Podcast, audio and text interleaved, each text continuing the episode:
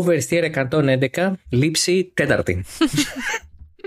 Καλώς ήρθατε κυρίες, κύριοι, αγαπητά παιδιά, όλοι εσείς που επιλέγετε τη Δευτέρα το πρωί στη δουλειά, έτσι, τα έχουμε ξαναπεί αυτά. Ναι, ναι. Σε 9 το πρωί κάποιοι τρελοί, τα έχουμε ξαναπεί και αυτά. Τέλει. Να μας ακούτε. Τους αγαπώ, τους 9 το πρωί. Ανοίγετε την... Πραγματικά, ανοίγετε την εβδομάδα. 9 το πρωί, οριακά είμαστε εμείς ξύπνοι, θέλω να σας πω. 9 το πρωί, εγώ είμαι ξύπνια. Λυπάμαι πάρα πολύ. Ναι. Λοιπόν, η εβδομάδα που πέρασε είχε αγωνιστική δράση. Η εβδομάδα που πέρασε είχε πράγματα να πούμε αρκετά. Επιτέλους. Αρχικά θέλω να ξαναρωτήσω τη Μαρίλη να μας πει πώς είναι. Την είχα ρωτήσει και πριν, εγώ ξέρω, αλλά πες μας, Μαρίλη, πώς είσαι. Είμαι πάρα πολύ καλά. Γιατί άλλαξες την απάντησή σου από την προηγούμενη φορά. Τι συνέβη με σε 5 λεπτά. Πέρασε λίγη ώρα, πια λίγο παραπάνω τσάι και πήρα το πάνω. Γιατί στην προηγούμενη λήψη είπα είμαι καλά. Όχι, δεν είπα είμαι καλά. Είπα προσπαθώ και υπάρχω. Ναι. Λίγο τσάι όμως. Λίγο τσάι όμως βοηθάει. Πες μας εσύ όμως, γιατί θέλω αδειμονώ να ακούσω την απάντησή σου. Πονάω και σε μίες που αγνοούσα ότι είχα. Διότι κάναμε μια κουταμάρα, θα την αναφέρω. Ως κουταμάρα θα την ξανακάνουμε, αλλά ήταν κουταμάρα. Κουταμάρα κι εσύ. Κάναμε 24 ώρα αγώνα. Εγώ δεν το θεωρώ κουταμάρα. Εντάξει. Όταν το κάνεις θα το θεωρήσεις. Τώρα που το είδες απλά ήταν λίγο πιο εύκολο. Λοιπόν, κάναμε έναν 24ωρο αγώνα στο iRacing με την Omega Sports στην Daytona, που είναι το επίσημο event του αγώνα. Το διοργανώνει δηλαδή η IMSA, που κάνει και το πραγματικό 24 Hours of Daytona μαζί με τη VCO, που είναι μια μεγάλη εταιρεία που αναλαμβάνει τέτοια events σε e-sports. Και καταβάσαμε δύο ομάδες. Η δικιά μας ομάδα ήρθε 10η στην κατηγορία στα τζιγιτήρια με Porsche 911. Πάρα πολύ οδήγηση, πάρα πολλές ώρες, πάρα πολύ κούραση. Το δεξί μου πόδι από τον γκάζι είναι λες και πήγα Αθήνα, Θεσσαλονίκη, Θεσσαλονίκη, Αθήνα 5 φορές. Έκανα 280 γύρους και κάθε γύρος είναι 6 χιλιόμετρα. Δηλαδή, εντάξει, όσο να πεις, δεν ήταν και λίγο. Πολύ, πολύ ωραία εμπειρία. Απλά είναι πάρα πολύ κουρτό. Δηλαδή πονάει. Ό,τι είναι να πονέσει, πονάει. Εκτός από τα χέρια μου. Όλα τα άλλα, πλάτη, πόδια, μέση. Καλά, για κεφάλια και τα λοιπά δεν το συζητώ. Έτσι, ένα κεφάλι καζάνι έχω. Λογικό. Αλλά όλα καλά. Εντάξει.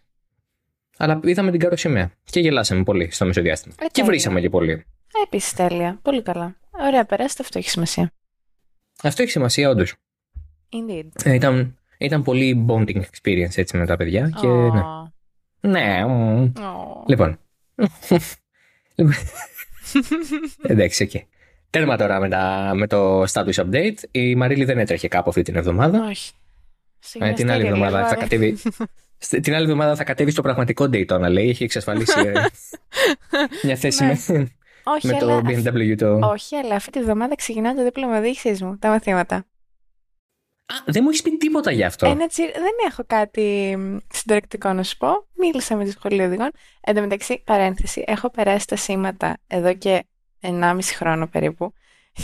Πότε είναι το πρώτο σου μάθημα, δεν μου έχεις πει. Δεν έχω κλείσει πρώτο μάθημα, αλλά τα ξεκινάω από την αρχή της εβδομάδας. Θα ξαναμιλήσω με τον κύριο αυτόν. Μπράβο, άντε. Να μας πεις πότε το παίρνεις, να μην βγούμε. Ναι. Πολύ καλά. Ναι. Άρα λοιπόν, όπως καταλαβαίνετε, γενικώς η ζωή είναι δρόμος, ρόδα είναι και γυρίζει και άλλα τέτοια. Mm-hmm. Σήμερα το podcast θα έχει και λίγο φόρμουλα και λίγο ράλι, γιατί είχαμε και πρεμιέρα στο WRC με το ράλι Monte Carlo, θα τα πούμε και αυτά. Καλή σεζόν και καλή αρχή να έχουμε και εκεί. Καλή σεζόν, καλή αρχή, βεβαίως. Και άντε να έρθει και η ώρα του δικού μας του αγώνα, του ράλι της Ακροπόλεως. Ας πούμε αρχικά για της Φόρμουλα 1. Ναι. Ήταν μια σχετικά χαλαρή εβδομάδα, με την έννοια ότι ακόμα δεν έχουν ξεκινήσει οι παρουσιάσεις, έτσι, έχουμε ακόμα λίγο γι' αυτό. Είχαμε μια επισημοποίηση, είχαμε κάποιες φήμες και κουβαλάμε και από την προπροηγούμενη εβδομάδα κάποια νέα. να τα πάρουμε με τη σειρά που γίνανε αυτήν την εβδομάδα.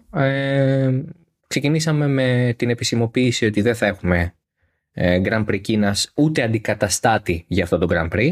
Κοινώς θα κάνουμε Πάσχα χωρίς Φόρμουλα 1. Ναι, αλλά με ράλι, γιατί έχει Κροατία. Εντάξει. Να μην είπαμε, να μην μένουμε και χωρίς τίποτα να κάνουμε. Να έχουμε όχι, κάτι να ασχολούμαστε. Όχι, σας παρακαλώ. Οπότε θα έχουμε κενό για 28 ημέρες, πρακτικά για έναν μήνα. Από το Grand Prix της Αυστραλίας στις αρχές Απρίλη μέχρι το Grand Prix στο Αζερμπαϊτζάν στα τέλη Απρίλη. Αυτό το κενό δημιουργήθηκε καθώς η Φόρμουλα 1 δεν επέλεξε να καλύψει το κενό ούτε με την Πορτογαλία ούτε με την Τουρκία, που είχαν αρχίσει συζητήσεις με τη Liberty Media για να φιλοξενήσουν έναν αγώνα τόσο ώστε το καλεντάρι να μείνει στους 24, στα 24 Grand Prix. 23 λοιπόν τα Grand Prix το 2023. Εντάξει, πιο παλεύσιμο. Εντάξει, εμένα με ενοχλεί που θα τελειώσουμε Δεκέμβρη, όχι το ότι θα έχουμε ένα αγώνα παραπάνω. Δηλαδή νομίζω ότι τραβάει πολύ η σεζόν. Δεν κάνει διαφορά ένας αγώνας, είναι η αλήθεια. Εντάξει, είναι ένα λιγότερο πρωινό ξύπνημα, αν θες. Δηλαδή, οκ, αλλά... Οκ, ναι. Πώς εκεί. Αλλά ημερολογιακά είναι όντως μακριά η σεζόν. Ναι, είναι πολύ μεγάλη η χρονιά και...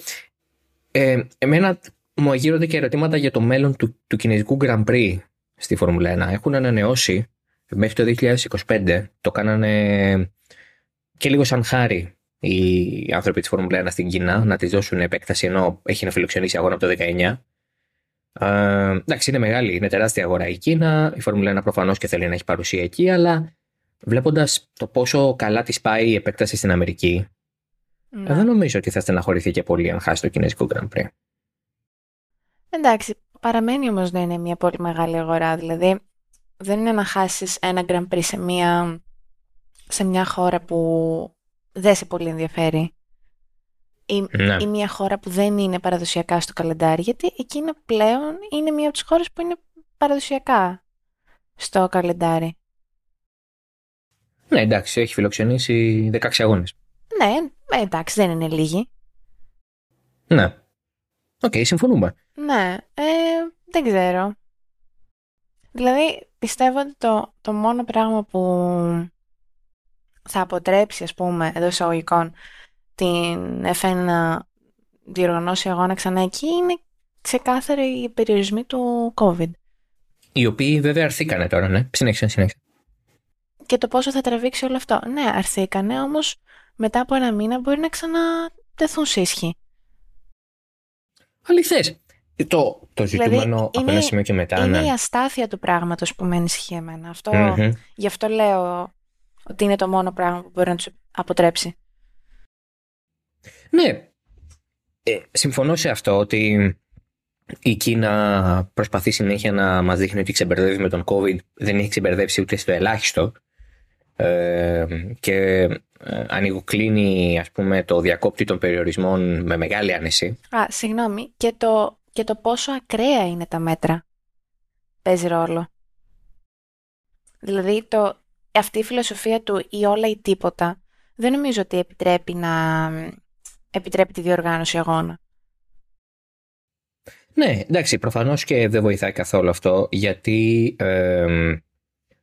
όταν ακριβώς βάζουν περιορισμούς, οι Κινέζοι βάζουν πάρα πολύ αυστηρούς περιορισμούς. Δεν επιτρέπουν τις εξόδους από το σπίτι χωρίς λόγο και άλλα τέτοια. Δηλαδή, σκληρή καραντίνα. Και βέβαια αυτό σημαίνει πάρα πολύ δύσκολο να μπεις και να βγεις από τη χώρα. Βασικά να μπεις στη χώρα. Αυτό είναι το ζόρι τώρα. Θεωρώ ότι ως ένα βαθμό η Κίνα θα επιστρέψει... πριν λήξει το συμβόλαιο το καινούριο του 25. Θεωρώ δηλαδή ότι υπάρχει μια μεγάλη πιθανότητα γι' αυτό, αλλά η Φόρμουλα 1 επιμένω ότι κάνει μια κίνηση προς την Αμερική, η οποία μέχρι στιγμής της βγαίνει και είναι η πρώτη φορά που της βγαίνει η επέκταση στην Αμερική. Δεν είναι η πρώτη φορά που το προσπαθεί, είναι η πρώτη φορά όμως που το πετυχαίνει. Να. Και η Κίνα στα τηλεοπτικά figures που είναι πολύ σημαντικά και βασικά αυτά κοιτάει η Φόρμουλα 1 όταν θέλει να δει εάν και κατά πόσο έχει νόημα να επισκεφτεί μια χώρα ή πόσο ενδιαφέρον, πόση έμφαση να δώσει στην εκάστοτε αγορά. Εντάξει, η Κίνα δείχνει συνεχώς αύξηση στους θεατές, ναι, στους τηλεθεατές, αλλά η αύξηση που παρατηρείται στην Αμερική είναι τριπλάσια. Παρά το ότι είναι λιγότεροι σαν άνθρωποι, γιατί είναι 300 εκατομμύρια πληθυσμός έναντι 1,3 δισεκατομμυρίου, αλλά ποσοστιαία οι Αμερικάνοι βλέπουν περισσότερο Formula 1 από ότι οι Κινέζοι. Οπότε... Ναι, σίγουρα, και ούτως ή άλλως η ΕΠΑ είναι μια χώρα που φημίζεται για τη motorsport κουλτούρα της, ρε παιδί μου. Ενώ η Κίνα θεωρώ όχι τόσο. Καλά, σε καμία περίπτωση, εντάξει. Τώρα δημιουργείται, ας πούμε, κάποιο είδους, ναι, ναι. Ωραία, αυτά για Κίνα. Πάμε στις φήμες για Ferrari. Mm-hmm. Είναι, Μαρίλη, πλέον έχω μπει στη 12η χρονιά που καλύπτω το σπορ. Ναι, δεν έχει περάσει... Ευχαριστώ. Δεν θα ήθελα να σου είναι αλήθεια. Θα ήθελα να μην φτάσω τα 100 χρόνια που βλέπω Formula 1, δηλαδή. Γιατί? Εντάξει. Θα σου κόψω τούρτα. Μη φοβάσαι, εσύ θα είσαι 95 χρόνια. Λοιπόν. Ναι.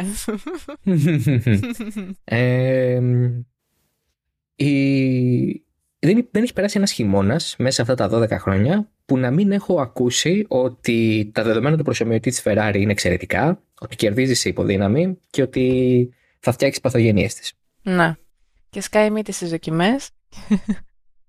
Στις δοκιμές συνήθως τα πάει καλά. Και έρχεται ο πρώτος αγώνας και την περνάνε από πάνω. Και είναι, όχι, και ο πρώτος αγώνας είναι 50-50. Ή πετσώνει γιατί είναι Μπαχρέιν και το Μπαχρέιν είναι φεραρόπιστα. Ισχύει, ναι. Ή δεν πετσώνει και οι τυφόζοι ετοιμάζουν τα suicide notes και δεν αντέχω άλλο κτλ. Εμείς σας πιστέψαμε. Δεν αντέχω άλλο, όχι άλλο κάρβουνο. Υπάρχει αυτή, υπάρχει αυτή η διχοτόμηση, αν θέλετε. Εντάξει, αλλά το χειμώνας χαρακτηρίζεται πάντα από φήμες που θέλουν τη Ferrari να δέρνει. Είναι πιο συχνές και, τι να σας πω τώρα, από πρωτοσέλιδο με την Παναγία στην ελεύθερη ώρα. Δηλαδή, τι είναι η ελεύθερη ώρα? Τι είναι η ελεύθερη ώρα? Θα αστιεύεσαι, Μαρίλη. Όχι. Η ελεύθερη ώρα, Μαρίλη, είναι μια εφημερίδα η οποία θα λέγει κανείς ότι είναι ο Λιακόπουλος σε έντυπο. Α. Δηλαδή οι μασόνοι, οι αυτό, οι προφητείες του Παΐσιου και τέτοια. Τέλεια. Είναι ό,τι καλύτερο υπάρχει στον πλανήτη Γη. Δεν ξέρω καν γιατί δεν το ξέρεις. Αλήθεια. Όχι, ειλικρινά. Δεν το ξέρω, συγγνώμη. Εντάξει, δεν πειράζει. Ποτέ δεν είναι αργά. Να κάνω μετοχές στην εφημερίδα. Να βάλεις την ελεύθερη ώρα στη ζωή σου. Α, εντάξει, τέλεια. Πολύ καλά. Λοιπόν, η Ferrari αυτή τη φορά μέσα από το site formula.uno, που είναι ιταλικό και το οποίο επικαλείται δικές του πηγές, αναφέρει ότι το δημοσίευμα μάλλον αναφέρει ότι η σκουντερία έχει βρει περίπου ένα δευτερόλεπτο με το φετινό της μονοθέσιο σε σχέση με εκείνο του 2022. Και σε παλαιότερο δημοσίευμα, μερικών ημερών νωρίτερα δηλαδή, όχι τόσο παλιά, ανέφερε ότι με βελτιώσεις στην αξιοπιστία του μοτέρ, καθώς δεν επιτρέπεται να γίνουν βελτιώσεις σε επίπεδο απόδοσης, έτσι έχουμε πάγωμα εξέλιξης, η Ferrari έχει βρει περίπου 30 ύπους επιπλέον, με δεδομένο ότι δηλαδή πια μπορεί να τρέξει θεωρητικά τον κινητήρα σε υψηλότερα modes και περισσότερη ώρα κτλ. Να. Εντάξει. Ποια είναι η άποψή σου τώρα με αυτά που ακούω? Δηλαδή, εσύ πώς θα το άκουγες αυτό, έτσι? Μικρό καλάθι, κρατάω. Ναι. Είναι η αλήθεια. Ναι. Δεν ξέρω. Δεν μπορώ να έχω άποψη χωρίς να έχουμε όντως στοιχεία. Mm-hmm.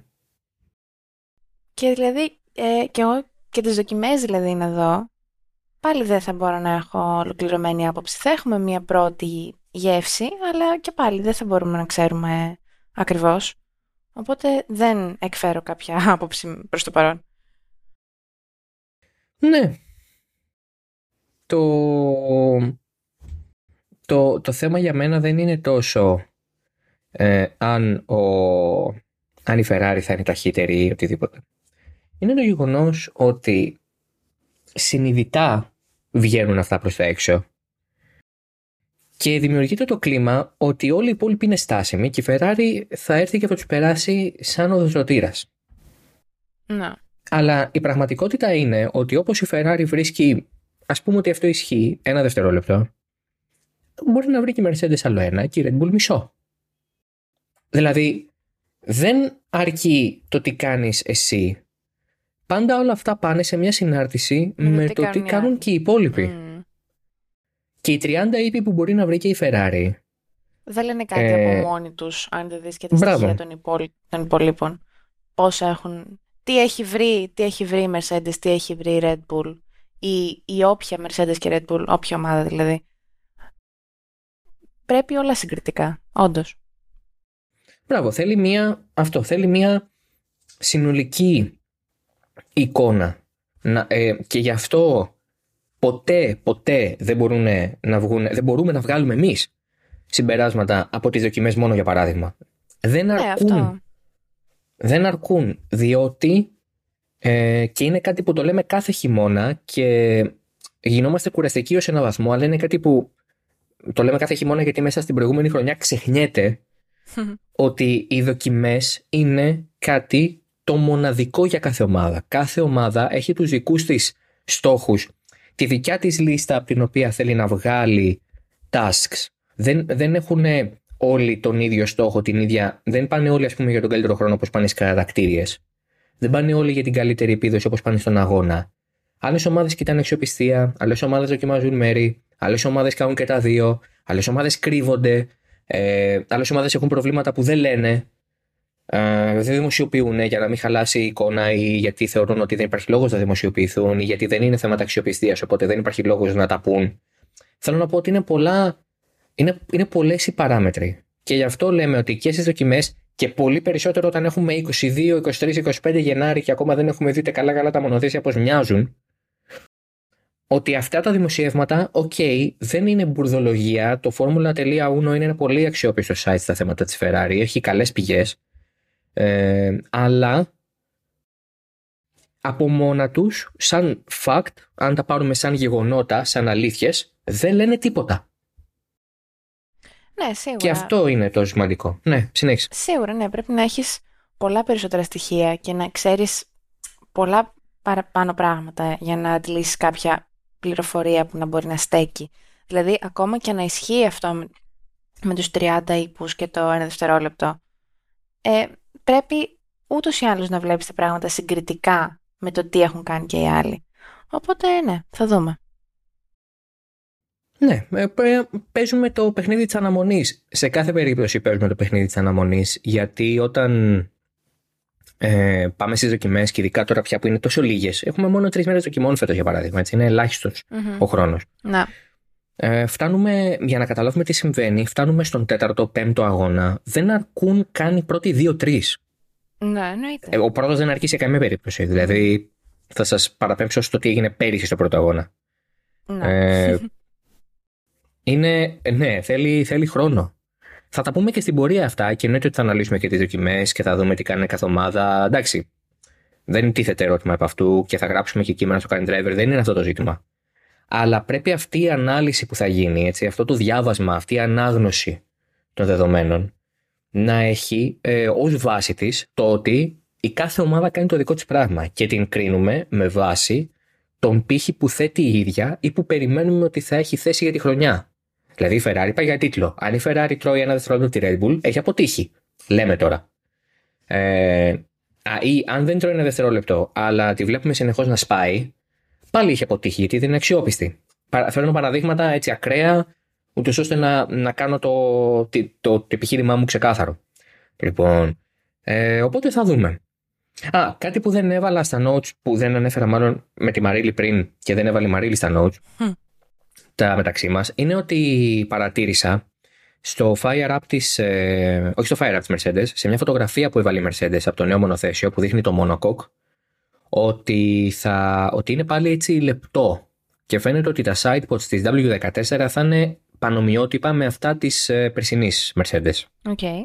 Α, ναι, μου το είπες μέσα στη εβδομάδα, το ξέχασα να το βάλω τους. Και ο Wolff δήλωσε ότι θα ξεκινήσουν τη χρονιά και θα είναι πίσω από τη Red Bull, γιατί θεωρούν πως ακόμα έχουν να μάθουν πολλά και έχουν να εφαρμόσουν πολλά για αυτό το σχέδιο. Οπότε επιμένουν στο Zero Pod, επιμένουν σε αυτό το λεπτό σχεδιασμό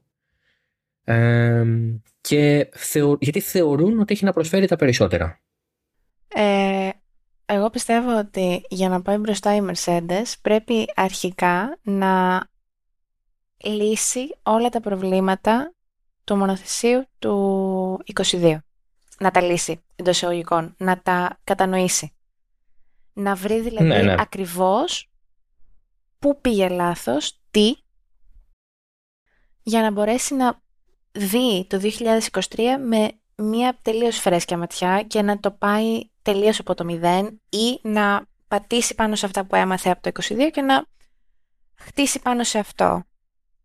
Γιατί από ένα σημείο και μετά το μονοθέσιο δεν ήταν κακό. Δεν ήταν, δηλαδή την αξιοπιστία την είχαν, ας πούμε, όλη τη χρονιά. Αυτό που τους πήγαινε πίσω ήταν η απόδοση και η αστάθεια του μονοθεσίου. Οπότε θεωρώ ότι εκεί πρέπει να εστιάσουν εν μέρη. Και εκεί δηλαδή, στο να κατανοήσουν το περσινό μονοθέσιο πρώτα.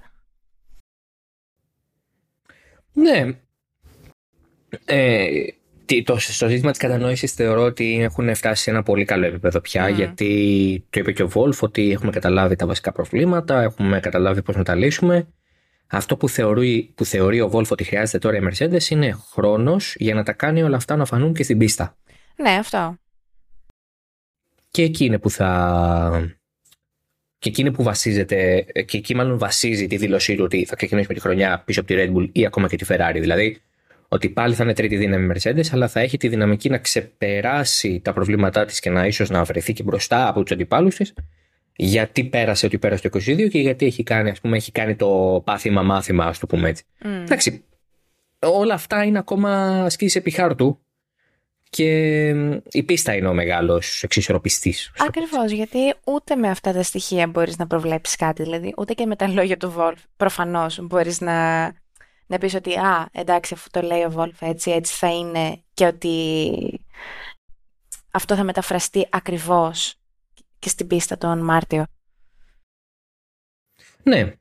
Οπότε πάλι και σε αυτήν την περίπτωση, ό,τι είπαμε και πριν, περιμένουμε να τα δούμε όλα στους πρώτους αγώνες. Και κάνουμε υπομονή. Εντάξει, είναι λίγο δύσκολο, αλλά αυτό πρέπει να κάνουμε. Λοιπόν, να πούμε και δύο λόγια για James Vowles, νέος team principal Williams. Πάρα πολύ καλά το πήγες από Mercedes Vowles, εξαιρετικό, πολύ καλή πασούλα. Ευχαριστώ πολύ, να είσαι καλά. Να είσαι καλά. Πολύ ωραία κάνουμε πατ-πατ στις πλάτες μας μόνοι μας. Αλληλοσυγχαιρόμαστε, ρε Μαρίλη, σήμερα είσαι εξαιρετική στα πόδια σου. Συγχαρητήρια. Και εσύ, Μαρίλη, να είσαι καλά. Σας ευχαριστώ. Σας παρακαλώ πολύ. Ναι, καταλαβαίνετε. Μα τι λέτε. Πάρτε ένα σοκολατάκι. Ένα σοκολατάκι. Γιατί εμείς δεν τα τρώμε, κάνουμε διατροφή. Καταλαβαίνετε. Λοιπόν, James Vowles, νέος team principal Williams, μετά την αποπομπή του Jost Capito. Βέβαια δεν ήταν τόσο αποπομπή, γιατί βγήκε λίγο μετά ρεπορτάζ που έλεγε ότι ο Capito ήταν έτσι τελείως να πάρει σύνταξη και θα έπρεπε να βρουν νέο team principal πολύ πιο γρήγορα και καθυστέρησε λίγο παραπάνω να το κάνει αυτό, οπότε ήταν περίπου σχεδιασμένο να φύγει. Ο James Vowles εδώ ήταν ο προηγούμενος, είναι πρώην επικεφαλής στρατηγικής της Mercedes. Στον Brackley, από όταν λεγόταν Honda, βρισκόταν ο Vowles, δηλαδή επί Jenson Button και Rubens Barrichello, μετά στην Brawn και μετά όταν αγόρασε η Mercedes στην Brawn, οπότε μια 20ετία είχε στο εργοστάσιο. Ναι. Δεν είναι μόνο τα χρόνια που είχε στη Mercedes όπως τη γνωρίζουμε σήμερα. Από τους πυλώνες της ομάδας, από τους πολύ στενούς συνεργάτες του Toto Wolff στα χρόνια της κυριαρχίας, γνωστός για το Valtteri James και όλα αυτά, εντάξει. Iconic. Iconic όντως. Κάποιο σχόλιο για αυτή την κίνηση? και ισανότερα, δεν ξέρω ποια είναι αυτά. Και ισανότερα, διευθυντής της Formula 1, ναι. Και μετά διευθυντής της FIA. Ναι, ναι, όχι, όχι. Ναι, θεωρώ ότι θα κάνει καλή δουλειά στη Williams. Mm-hmm. Γιατί, εντάξει, μέσα στα πράγματα είναι ο άνθρωπος, ξέρει τι του γίνεται, δεν είναι δηλαδή, δεν πήρε τυχαία αυτόν τον ρόλο. Και προφανώς τα επιτυχημένα χρόνια και το επιτυχημένο σερί με τη Mercedes το αποδεικνύει αυτό. Οπότε ναι, θεωρώ πολύ καλή κίνηση και έξυπνη. Ναι, και σίγουρα η Mercedes από την πλευρά της έχει ήδη τον αντικαταστάτη ή τους αντικαταστάτες, γιατί από ό,τι κατάλαβα και από αυτά που είπε ο Wolff, δεν θα κοιτάξουν να αντικαταστήσουν τον Vowles με ένα πρόσωπο, θα είναι μια ομάδα που θα αντικαταστήσει επί της ουσίας τον Vowles, οπότε θα δημιουργηθεί μια άλλη δυναμική. Άρα ήταν όλο προσχεδιασμένο με τρόπο που το ήξεραν ότι θα συμβεί, δεν είναι ότι ξαφνικά πάρθηκε η απόφαση, ξαφνικά έφυγε από την ομάδα. Να. Αυτό πολλοί το διάβασαν σαν μια κίνηση της Mercedes να κάνει, ας πούμε, και ίσως ένα μπάσιμο στα ιδιοκτησιακά της Williams, να την εξαγοράσει, να την κάνει τελείως β' ομάδα της κτλ. Εγώ θα πω ότι είναι μια κίνηση καλής πίστεως από την πλευρά του Wolff προς την πλευρά της Williams. Και ένας τρόπος να τους κλείσει το μάτι ότι εάν έρθει να σας προσεγγίσει η Porsche, που το έχει κάνει ήδη, mm-hmm. Κοιτάξτε να δείτε, όχι, εμείς θέλουμε να συνεχίσουμε. Γιατί η Mercedes δεν θέλει να χάσει πελάτες από το 2026. Γιατί Aston Martin ήδη κάνει τις κινήσεις της να αυτονομηθεί, έτσι. Είναι έτοιμη να παρουσιάσει το νέο της εργοστάσιο και όλα τα σχετικά. Δεν υπάρχει άλλη ομάδα που να παίρνει αυτή τη στιγμή κινητήρες Mercedes και να είναι αυτόνομη πέρα από τη Williams, γιατί και η McLaren από την πλευρά της κάνει συνεχώς κινήσεις να γίνει όλο και πιο δικό της μαγαζί, που είναι ήδη έτσι κι αλλιώς. Η Williams είναι η τελευταία ομάδα η οποία πλέον έχει περάσει σε χέρια Αμερικάνων, έχει άλλη κουλτούρα και βάζει και έναν δικό του άνθρωπο μέσα ο Wolff για να έχει την επιρροή, όχι γιατί θέλει να κάνει μπάση με Mercedes, θεωρώ, στα ιδιοκτησιακά, να πάρει μερίδιο ή να εξαγοράσει πλήρως τη Williams από την Dorlington Capital. Mm. Αλλά και να το έκανε δεν θα ήταν κακή κίνηση, δηλαδή θα μπορούσε να το κάνει. Εγώ δεν το βλέπω απίθανο. Εντάξει, το θέμα είναι ότι πλέον οι Mercedes, πρέπει να θυμόμαστε ότι σαν Daimler, σαν όμιλος Mercedes, να. Έχει μόνο το 1 τρίτο της ομάδας, δηλαδή δεν έχει την εμπλοκή που είχε τα προηγούμενα χρόνια, γιατί θυμίζω ότι το μετοχικό πακέτο της, η μετοχική πίτα αν θέλετε της Mercedes F1 είναι 33% Wolff, 33% ο Sir Jim Ratcliffe που είναι της ηναιώς ο ιδρυτής και ιδιοκτήτης και 33% η Daimler, δηλαδή επί της ουσίας η Mercedes σαν Mercedes έχει το 1 τρίτο μέσα στην ομάδα της. Να, άρα δεν είναι ότι έχει ήδη ένα μεγάλο ποσοστό και πάμε να πάρουμε και τη Williams.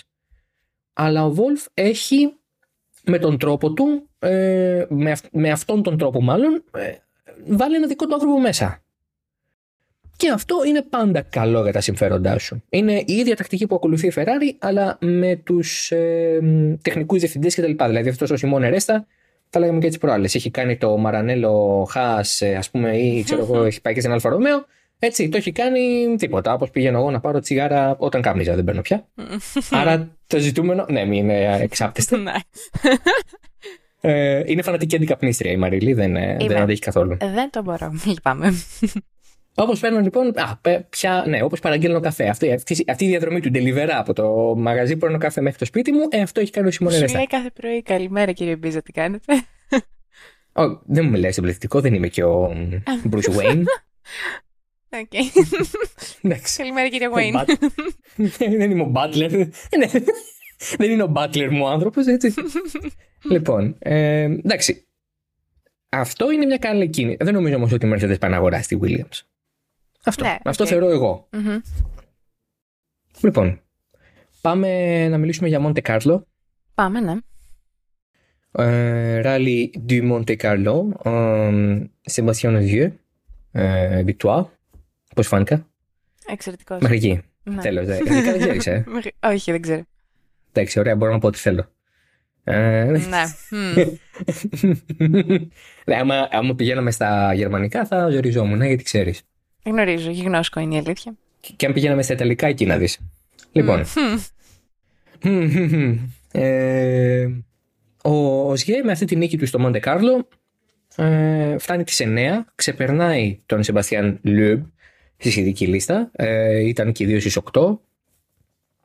Τώρα πια ο Οζιέ είναι στις 9. Μάλιστα έκανε και ένα ωραίο post στο Twitter ο Λεμπ, λέγοντας ότι τον συνεχάρει, είπε συγχαρητήρια Σεμπ Οζιέ. Είναι μεγαλόψυχος. Πότε. Πότε. Θα πάμε και εκεί. Θα πάμε και εκεί. Πότε θα έρθει η ώρα της εκδίκησης για τους συνταξιούχους, έγραψε ο Λεμπ. Ωραίος. Θυμίζω ο Λεμπ είναι 38, ο Ζιέ είναι 48, νομίζω ο Ζιέ είναι 39. Έχει και χιούμορ. Έχει και χιούμορ. Εντάξει, ο Λεμπ. Να πούμε ότι η Μαρίλη έχει μια μεγάλη δυναμία στο Λεμπ. Δεν ξέρω αν το έχετε καταλάβει από το ότι η φωνή της βάρινε. Έχει και χιούμορ.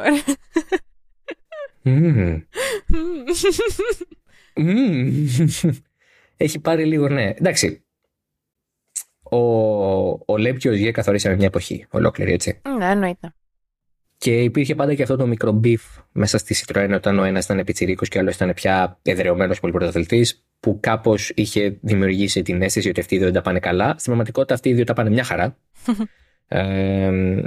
Και εντάξει, εννοείται ότι για τον Οζιέ το Μοντε Κάρλο είναι το απόλυτο ράλι. Και το είπε και ο ίδιος στις δηλώσεις του μετά, ότι διαβάζω τώρα, μεταφράζω βλέποντας τις δηλώσεις στα αγγλικά, ότι αυτή η νίκη σημαίνει πολλά για μένα. Αυτό είναι το ράλι για εμένα. Είναι πάρα πολύ ξεχωριστό αυτό από τη δικιά μου πλευρά, από τη δικιά μου οπτική γωνία. Και μπορώ να είμαι περήφανος για τον εαυτό μου και για την ομάδα, διότι τα καταφέραμε μαζί με την Toyota, έχοντας αυτά τα υπέροχα εργαλεία στα χέρια μας, εννοώντας δηλαδή ότι το αυτοκίνητο δούλεψε εξαιρετικά. Θα πάρει λίγο χρόνο να το συνειδητοποιήσω, αλλά αυτή τη στιγμή το χαίρομαι πολύ. Είναι σπουδαίο να πάρεις 9 νίκες σε ένα ράλι. Καλά, εννοείται, ναι. Και θα μπορούσε και πέρυσι, αλλά δεν τα κατάφερε, γιατί ο Λεμπ τον ξεπέρασε, τον έκανε ο Ζιέ, είχε ένα πρόβλημα και έπεσε πίσω. Οπότε ο Λεμπ πήρε την νίκη και έτσι έφτασε τις 8 και ισοφάρισε τον Οζιέ. Και τώρα ξανά ρεκόρ 9 νίκες για τον Σεμπ Οζιέ, ο οποίος θυμίζουμε ότι δεν κάνει πλήρη σεζόν. Οπότε από τους οδηγούς που κάνουν πλήρη σεζόν, ο Κάλε Ροβάνπερα ήταν δεύτερος, με τον Τιέρι Νεβίλ τρίτο. Μαρίλη, κάποιο σχόλιο για το βάθρο μας στο Μόντε? Το αγοράζω, θεωρώ.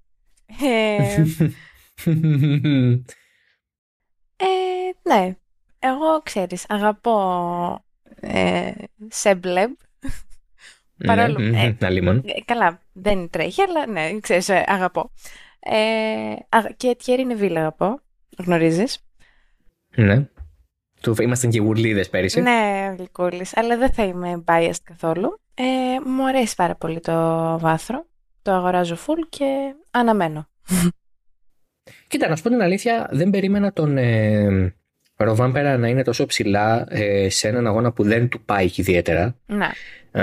Και περίμενα τον Νεβίλ να είναι καλύτερα. Δηλαδή, περίμενα να είναι Νεβίλ Ροβάνπερα και όχι Ροβάνπερα Νεβίλ. Αλλά εντάξει. Είναι αυτή η υπεροχή της Toyota που δεν.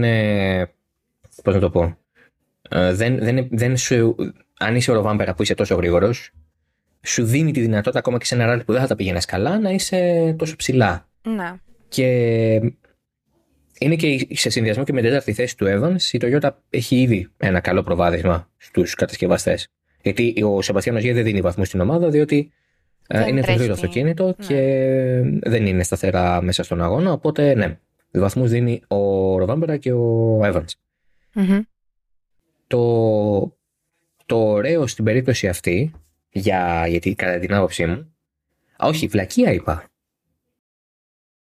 Ή δεν είπα. Όχι, δεν είπα βλακεία, συγγνώμη. Με συγχωρείτε. Έπαθα ένα brainstorm.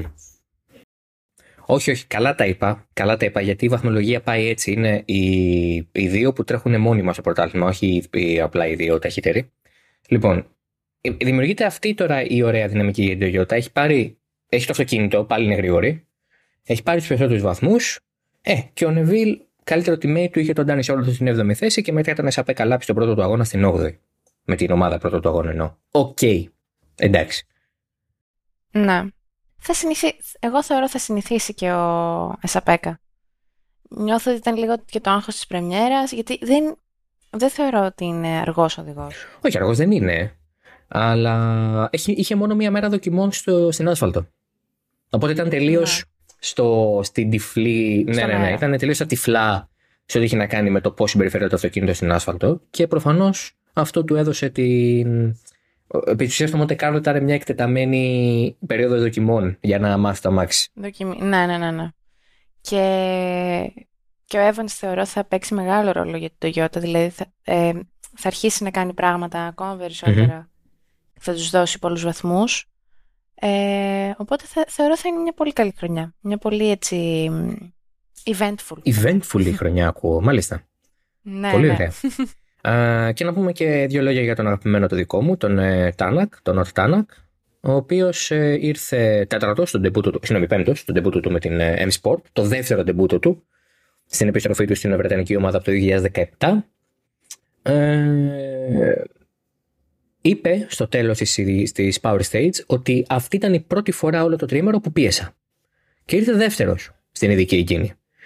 Οπότε φαίνεται ότι πήγε πολύ φυλαγμένα. Είχε και το πρόβλημα με την υποβοήθηση στο τιμόνι που την έχασε το Σάββατο. Οπότε δεν είναι απίθανο όντως να πήγε λίγο πιο φυλαγμένα και να μην πίεσε τόσο και να πίεσε για να πάρει τους 4 βαθμούς παραπάνω στην Power Stage. Του βγήκε βέβαια, δηλαδή στο τέλος μια χαρά πήγαν τα πράγματα για τον ίδιο. Και η 5η θέση καλή είναι για αρχή.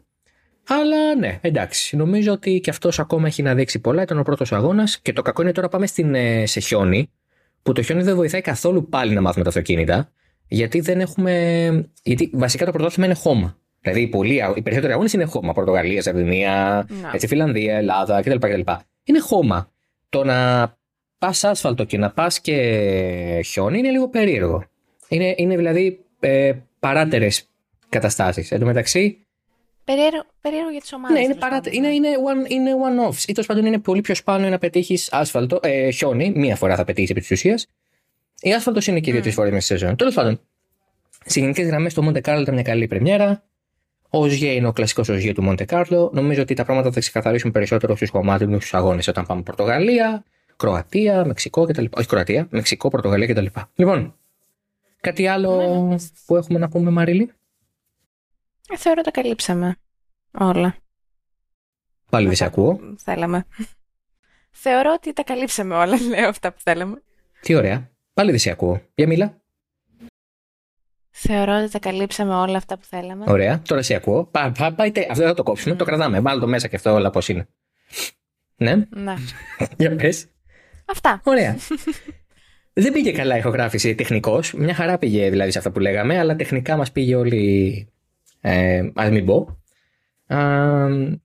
Θα δούμε αν θα έχουμε επεισόδιο την άλλη εβδομάδα, αναλόγως πώς θα πάει η επικαιρότητα. Πώς θα πάει, ναι. Οπότε, μας ακολουθείτε σε όλα τα apps τα οποία επιλέγετε να ακούτε podcast.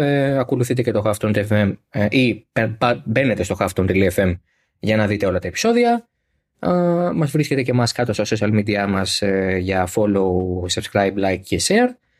Και τα ξαναλέμε συντόμως. Το καμπανάκι και λοιπά. Ναι, είναι καμπανάκι και όλα αυτά, ναι. Και τα ξαναλέμε συντόμως. Να είστε καλά. Γεια χαρά.